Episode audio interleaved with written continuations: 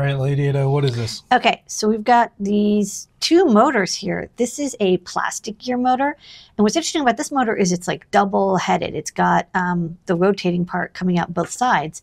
And we had a request to get the um, metal gear motor that we stock also with uh, two ones on both sides. So this is the sample. And uh, looks pretty good.